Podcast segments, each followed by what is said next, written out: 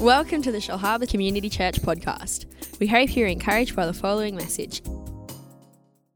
You know, that every day is so special and, and that the Holy Spirit is here. He's here to touch every life. Every person is so important to God. And no matter where you're at in your life today, if you've come into His presence with an open heart, ready to receive, God will, is going to make changes in you. He's going to do amazing things in your life. He's heard those prayers that you've played, prayed in the secret place, and He is here to meet with you today to do those amazing miracles. And um, Pastor Shane's given me a passage of scripture to preach on this morning as we continue in the book of James, which is a series that we've been doing now for several weeks on practical Christianity. And James has just finished bringing us a series of warnings about our motives behind what we say and on not putting our worth and value in earthly riches. And it's really interesting as we see as James begins to conclude this chapter, he actually revisits something that we he, he began on right back in chapter 1. In James chapter 1 verse 2, James said, "Count it all joy when you fall into various trials, knowing that the testing of your faith produces patience. But let patience have its perfect work, that you may be perfect and complete and lacking nothing. So, this morning we're going to be looking at what is the purpose of patience. I don't know about you, but I think that we all have a bit of a different idea about patience, what patience is.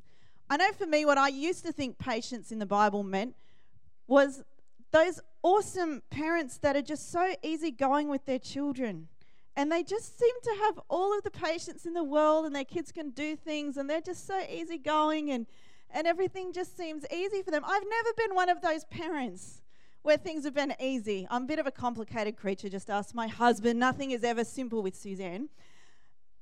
But I, that's what I used to, how I used to see patience, that it's this attribute that some people have and that other people don't. But there's so much more to what patience is in our lives. And as we unpack this passage of Scripture this morning, we're going to see exactly what James was talking about. So, the passage we're going to be focusing on today and understanding what is the pers- purpose of patience is in James chapter 5, verses 7 to 12. If your Bibles this morning, love you to turn there so that we can read it together. Reading from verse 7, James chapter 5. So wait patiently, brothers and sisters, until the coming of the Lord. The farmer waits expectantly for the precious harvest from the land, being patient about it, until it receives the early and late rains. You too, be patient. Strengthen your hearts. Keep them energized and firmly committed to God, because the coming of the Lord is near. Do not complain against one another, believers, so that you will not be judged for it. Look, the judge is standing right at the door. As an example, brothers and sisters, of suffering and patience, take the prophets who spoke in the name of the Lord as his messengers and representatives. You know we call those blessed, happy, spiritually prosperous, and favored by God who were steadfast and endured difficult circumstances. You have heard of the patient endurance of Job and you have seen the Lord's outcome and how he richly blessed Job. The Lord is full of compassion and is merciful. But above all, my fellow believers, do not swear, either by heaven or by earth or with any other oath, but let your yes be a truthful yes and your no be a truthful no, so that you may not fall under judgment.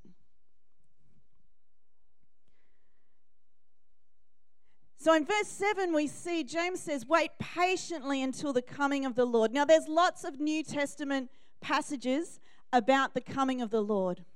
And it's amazing as you start to unpack that, what we see. The actual theology of end times is actually called eschatology, and it's a study of biblical end times. But like any overemphasis on any theology, if we take that out of context of the Word of God, we can become very unbalanced.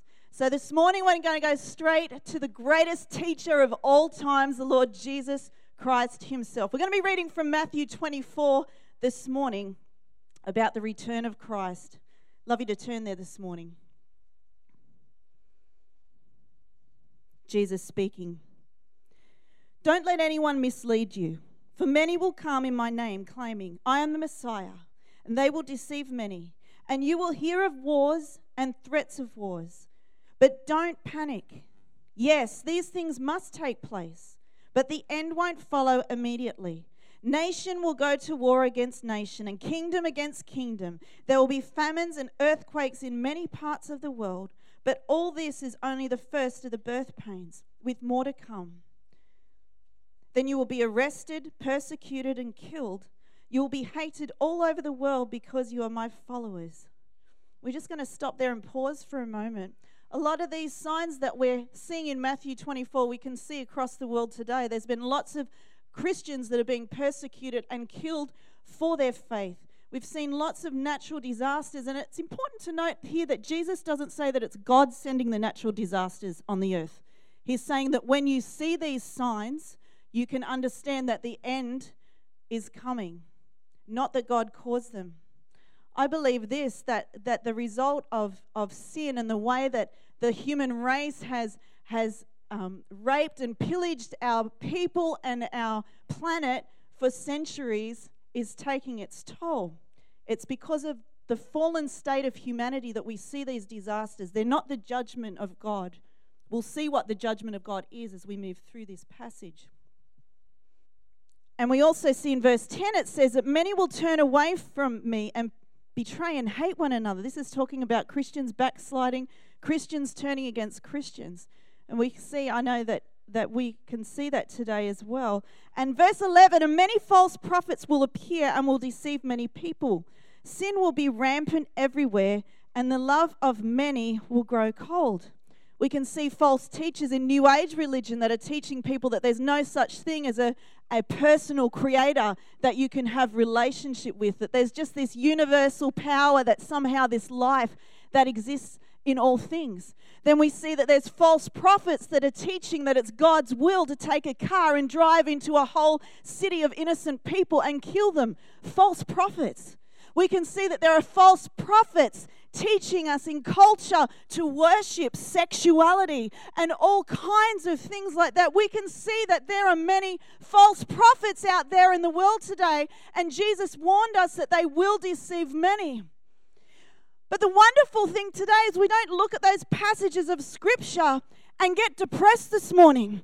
We look at these passages of Scripture and say that we worship Almighty God, that God knew before the beginning of time that these things would happen, and that because we are His children, we have His Word. We are empowered with the knowledge of heaven, and we can take that knowledge and be lights in the world to shine hope in the name of Jesus. So we're living in these last days, I believe, that Jesus described. But here's the hope, verse 13. But the one who endures to the end will be saved, and the good news about the kingdom will be preached throughout the whole world so that all nations will hear it. And then the end will come. The gospel needs to go to the ends of the earth so that every man, woman, and child would have the opportunity to respond to the good news of Jesus Christ. That He does not want one person to perish, that every human life is so precious to God. But we all have the choice whether we're going to believe in Him and follow Him or not. That's a personal decision that God gives every single person. But He wants every person to hear the good news. For the sake of time, we're not going to be reading verse 15 to 29 this morning, but that's what the Bible refers to as the great tribulation on the earth. If you want to read that yourself later, Jesus describes that. Then in verse 30, reading on, and then at last, the sign that the Son of Man is coming will appear in the heavens, and there will be deep mourning amongst all the people of the earth and they will see the Son of Man coming on the clouds of heaven with power and great glory, and he will send out his angels with the mighty blast of a trumpet, and they will gather his chosen ones from all over the world, from the farthest ends of the earth and heaven. powerful God. This is the God that we worship. This is the God that we serve. He's coming in majesty and power and glory. In verse 32 to 36 of Matthew 24, Jesus explains that the generation that witnesses all of these signs will not pass away until they have all occurred. He also says that when we see these signs, we'll know the end is at, at the door, but no one will know, know the day or the hour of his return. Only the Father will know that. I've heard some wacky doctrines over the years. Well, Suzanne, the Bible says you won't know the day or the hour, but you might know the year or the month. Well, I think that's stretching it a little bit there. There can be all sorts of interesting things. So, this is what I've observed. If our focus is on the Lord Jesus Christ, then we need to live every day on this earth as though it's our last because He could come at any moment. We need to be ready. Just like Jesus used the parable of the, the virgins who were ready and those who became complacent. We need to, every single one of us, be ready. And then Jesus goes on to describe what we refer to as the rapture. Verse 37, reading through. When the Son of Man returns, it will be like it was in Noah's day. In those days before the flood, the people were enjoying banquets and parties and weddings right up to the time Noah entered the boat. People didn't realize what was going to happen until the flood came and swept them away. That is the way it will be when the Son of Man comes. Two men will be working together in the field, one will be taken, the other left. Two women will be grinding flour at the mill, one will be taken, the other left. So you too must keep watch, for you don't know what day the Lord is coming. We will know the season, but not the exact time. And if we grab a hold of that parallel that it mentions there about Noah's time, there are many parallels. Actually, Pastor David Schaefer preached last Sunday night on covenant and, and the history of the human race that God created because He loved us, and then the human race rebelled against God, and then God made another covenant to be able to restore relationship between the human race and God. They go well for a while, and then they rebel and turn away from God, and we see over and over again this cycle until Jesus himself comes and is the lamb that was slain as a new covenant for us to be able to enter into relationship with the Father. The Bible says here that in the last days it will be like in the days of Noah. We're enduring witnessing a world gone wrong. Just like in Noah's time, there is violent abuse and sexual depravity. But again, we must not be afraid because we have the same spirit that raised Jesus from the dead who's dwelling within us. And Jesus said that we will do even greater things that He has done. I don't know about you, but that makes me so excited today to think about the great power of God because God only ever demonstrates His power that He might demonstrate His love. Reading on. So we're going to return back to James now in verse 7 to 8. So wait patiently, brothers and sisters, until the coming of the Lord. The farmer waits expectantly for the precious harvest from the land being patient about it until he receives the early and late rains. You too be patient. Strengthen your hearts. Keep them energized and firmly committed to God because the coming of the Lord is near. And in that word patient, there, it doesn't mean easygoing. It's not some kind of personality trait where, you know, where some people just find it a bit easier than others. The word patience there in the Greek is makrothumeo, which means to persevere and suffer long. So, in waiting for Christ's return, we need to have what's called long suffering. So, it's different sometimes to what our idea of patience is. And it's certainly not a passive thing. As the Bible's describing the farmer with the harvest, the farmer is actively working to be able to bring about that harvest. So, as that work of patience is happening in our lives, we need to be actively working to be able to reap the harvest.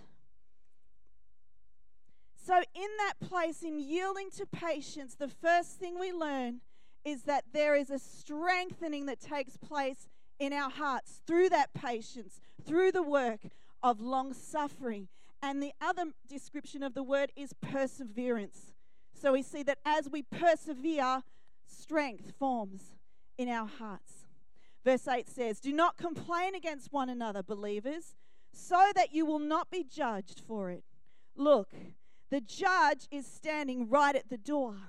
We're not going to spend too much time on that verse because two weeks ago we spoke exactly on that topic where we were learning about what we say about others and the judgment of God. And encourage you to get the podcast on that. But we can take away from that today that in yielding to patience, we develop self control. So we see that the work of patience in our life is self control and strengthening our hearts. Now we can see there's a common theme coming through here in understanding patience and its work in our life. Verse 10 says, As an example, brothers and sisters, of suffering and patience, take the prophets who spoke in the name of the Lord as his messengers and representatives. You know we call those blessed, happy, spiritually prosperous, and favored by God, who are steadfast and endure difficult circumstances. You have heard of the patient endurance of Job, and you have seen the Lord's outcome, how he richly blessed Job, because the Lord is full of compassion and is merciful. So we see the third work of patience outworking in our life is in this area of building our faith to be steadfast even in the midst of adverse circumstances. All of us go through difficult times in life sometimes, and it's very common for us to become disillusioned with God when those things happen. But we learn and we can be encouraged today that just because bad things have happened in your life doesn't mean that God's not with you. It doesn't mean that He's not for you. It doesn't mean that He's not good. In fact, it's the outworking of patience that teaches us through those things how God, good our God is. And in our time of trial and in our time of need, we can have that amazing, incredible relationship with our Lord Jesus Christ where He fashions things on the inside of us that cannot be fashioned within us any other way. I've worked, walked through some terrible things in my life that just didn't make any sense at all at the time. But as we allow our faith to become steadfast, even in the, in the absence of seeing any evidence of that faith, that's when true faith forms. It's easy to believe in something when everything's going well. But when things go wrong, that's when it really tests is our faith fair income? Is it authentic? Do we mean what we believe that Jesus is the Son of God and that He's with us? There are times where we don't feel like it, but we can make a choice to believe in Him and allow Him to strengthen our faith. Now, verse 12, which is the last verse in this passage of Scripture. But above all, my fellow believers, do not swear either by heaven or by earth or with any other oath, but let your yes be a truthful yes and your no be a truthful no, so that you may not fall under judgment. Now, as I was preparing this message, I had a what the heck moment at that passage of Scripture. Above all things, we've just talked about the return of Christ. We've just talked about how we speak about one another. We've just talked about the prophets and how they've endured suffering and patience. And then it's talking about oaths. I said, Holy Spirit, you're going to have to help me with this one because I don't get what James is trying to say here. And I'm in front of the Bible hub at the time doing my research, and Holy Spirit said, click that one. So he didn't say it like that. That's my, my voice. Anyway, I clicked on the link, and this amazing revelation come forth. So very excited to be able to bring what I believe God showed you. You see, when something doesn't in Scripture doesn't make sense on the surface, it means God wants us to dig a little deeper. After all, the Bible wasn't written in 2017 in English. It was written many thousands of years ago well, this one was 2,000 years ago, this particular book, and in different languages. So, the very first thing we need to understand there are three steps of understanding. The first one is to understand the language. So, we're going to say that the Greek word, which are always a bit difficult for me to say, but I'm very happy it's a one syllable word today called pro. So, when we actually unpack this passage of scripture in verse 12, we see when he's saying above all, like it comes across that this is the most important thing, but when we go to the original language, we can see that it means before. Okay, and the second word is past, popras, which means before all things. Okay, so we look at that scripture a little bit differently. Before all things, my fellow believers, do not swear either by heaven or by earth or with any other oath, but let your yes be a truthful yes and your no be a truthful no, so that you may not fall under judgment. Okay, so that's the first thing. The second thing we do is we can understand patterns in Scripture. There's a parallel passage of Scripture that we find in Romans 5, verse 3, which says, We also glory in tribulations, knowing that tribulation produces perseverance, and perseverance, character, and character, hope. Now, that word there for perseverance has a very similar meaning to the word of patience, which means endurance, steadfastness, steadfastness and patient waiting for. The third area, and probably the most important, is to understand the context. What context was James actually talking about when he brought this passage of Scripture? He was actually quoting Jesus in the Sermon on the Mount. And it's in chapter 5, verse 30. You can find it in verse 34 to 38. And it's right in between when Jesus was preaching about, he just done the Beatitudes, the attitudes of our heart. He's just talked about how we need to be salt and light in the world. He's just talked about the, the fulfillment of the law and about adultery. And then Jesus talks about oaths in exactly the same way James does there in verse 12. He then goes on to talk about not seeking revenge loving our enemies, and not retaliating evil with evil. So, in this passage of scripture that James is quoting, he is quoting one of the most um, wonderful passages of scripture that Jesus ever taught in his time on earth, and that is about developing godly character.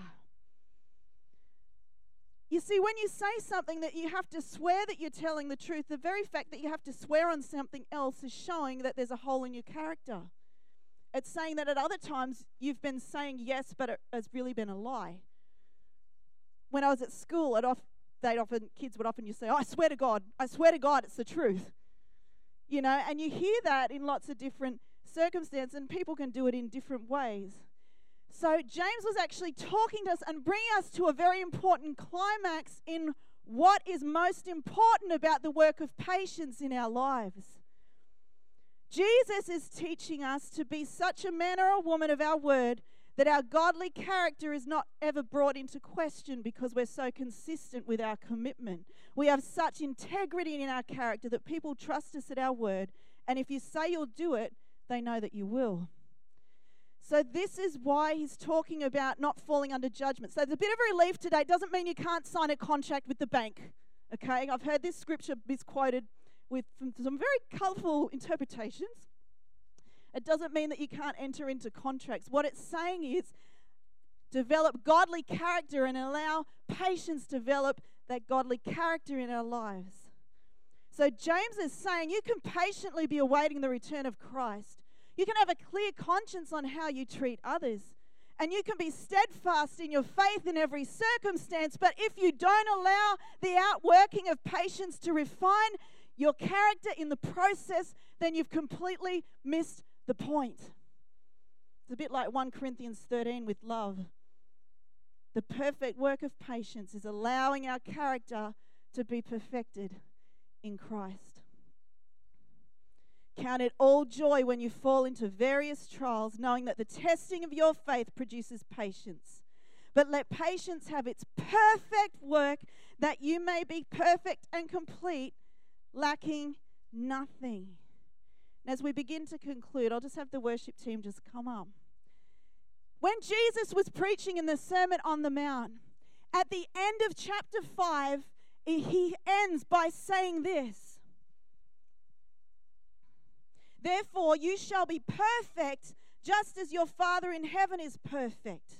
Now we know that all of us make mistakes. We've all sinned and fall short of the glory of God. We've all got flaws. None of us are perfect. So why did Jesus say, be perfect just as your Father in heaven is perfect? And this is the great revelation that each one of us can take away from this message this morning. the biblical idea of perfection is different to our culture's idea of perfection. It's different to what my definition of perfection was. And in fact, the first use of the word perfect in the Bible, who was referred to as perfect in the Bible? It wasn't Adam or Eve, and they were the only ones that were perfect before they sinned. This word perfect, where was the first place it was used? Who is it referring to? Noah. Noah was the first man on earth that God referred to as perfect. Let's have a look a little deeper. That word perfect there in this passage that Jesus quotes there, you shall be perfect just as your Father in heaven is perfect. The same perfect that James is talking about, let patience have its perfect work, is the word teleios, which means, are you ready? Having reached its end, to be perfectly full grown, complete in all its parts, of full age, especially of the completeness of Christian character. So, true perfection is developed in us when we yield our lives to Christ to be made mature in Him so that we can display the character of God here on earth. What a miracle! What a miracle. The work that Jesus has done that He would clothe ourselves in Him, that we can be in Christ, that we can be perfect and complete, lacking nothing. How do we allow that work to take place in our life? It's only through patience, it's only through perseverance, it's only through long suffering. And that answers the question today is why does God allow us to go through the things that we go through? Because He has an eternal destiny for every single one of us. This earth is just our entry point into eternity. It's not the be all and end all. He has a plan and a purpose, and we are His workmanship created in Christ Jesus to do good works. And He who has begun a good work in us is going to be faithful to complete it. What is the purpose of patience? To complete our spiritual maturity. Amen. If we're going to take have what it takes to endure tribulation, whether it be in the return of Christ and every single circumstance between now and then, if we're going to be saved from coming under judgment, which is not all the pestilence poured out on the earth. The judgment of God is when we pass from this life to the next and we stand before our Creator and we are judged face to face with Almighty God who created us for good and created us for Himself. We are going to be judged if we obeyed Him or not, if we responded to Him or not, if we received His salvation or not. That is the judgment of God that the New Testament describes. We need to surrender to Him, give up our own human efforts in being good and let the Holy Spirit have His perfect work in our souls, in our minds, in our hearts, for He alone is God and He alone is good. Before all things, before all things, we are to yield to the, His work in us for our character to be matured in Him. Let's bow our heads this morning. Holy Spirit, we just take a moment to reflect this morning on your word, Lord. We thank you, Lord, that when your word goes out, it does not return void, but it achieves all that it has been intended for, Lord. Your word has gone out today, Lord. We just pray today, Lord, for your Holy Spirit you do your work, Lord. You are God. You alone are God. You alone are perfect. You alone are wonderful, Lord. And it's in your perfection, Lord, that you've invited us into, that we can stop this struggle against sin. We can stop this struggle against trying to be perfect and trying to please you out of our own humanity and come under the perfection of our Creator, come under the perfection of the Lordship of Jesus Christ and be made whole and perfect and complete and lacking nothing in your eyes, God. Today, Lord, we yield those situations we're going through at the moment. That unjust situation at work, that difficult relationship, the wayward child, the exposure to temptation, where we might be being persecuted for our faith, or waiting and waiting and waiting and waiting for a miracle. Lord, today we choose rather than fighting these situations or to try to find a way of escape, we choose this morning to yield to the work of God within us and allow you, through patience, through perseverance, through endurance, for you to do your perfect work in us. The good news today is that every single one of us can be free from our own efforts and attempting to overcome sin and modifying our own behavior and beating ourselves up. We can lay all of that down today because all it takes to receive the Lord Jesus Christ is a yielding to the work of God in our hearts, a surrendering to Him and acknowledging that He is God. And when we do this, we will not come under judgment, but we will be saved from death to life. The good news today is that Jesus is our perfection. And he humbled himself to be one of us. That through the work of the cross, through him laying down his innocent life, he has now made us complete in making us right before God. We're going to give every person in this place today the opportunity to respond today to your Creator, to receive that salvation. If you're here in this place today and you don't know where you would stand before your Creator if you stood before Him in five minutes' time, if you don't know where you stand with the rest of your eternity and would like to make a fresh commitment to Him this morning, I'd love you to raise your hand in this place today if that's you. Want to say, Yes, I want to receive your salvation. I want to quit the fight. I want to quit the struggle of trying to be good in myself. And I want to say yes to the one who can make me complete. If that's you this morning, love you to raise your hand in this place today. We're going to pray this prayer together this, this morning. Dear Lord Jesus, I know I've sinned against you. Forgive me. I believe that God raised you from the dead. I surrender to you as my Lord and Savior. I confess today that you alone are God. And today I choose to follow you from this day forward. In Jesus' name we pray. Amen. You can look up this morning. If you've prayed that prayer for the very first time, we would love to do all that we can to get around you and support you on your walk with the Lord Jesus Christ. You can fill out one of our red cards, and all you have to do is tick, I'm committing my life to Christ. And we will get in contact with you this week and do everything that we can to do this journey with you because we are all learning how to follow Jesus together. Amen? Amen. Love you to stand this morning. We're going to sing one last song before we close.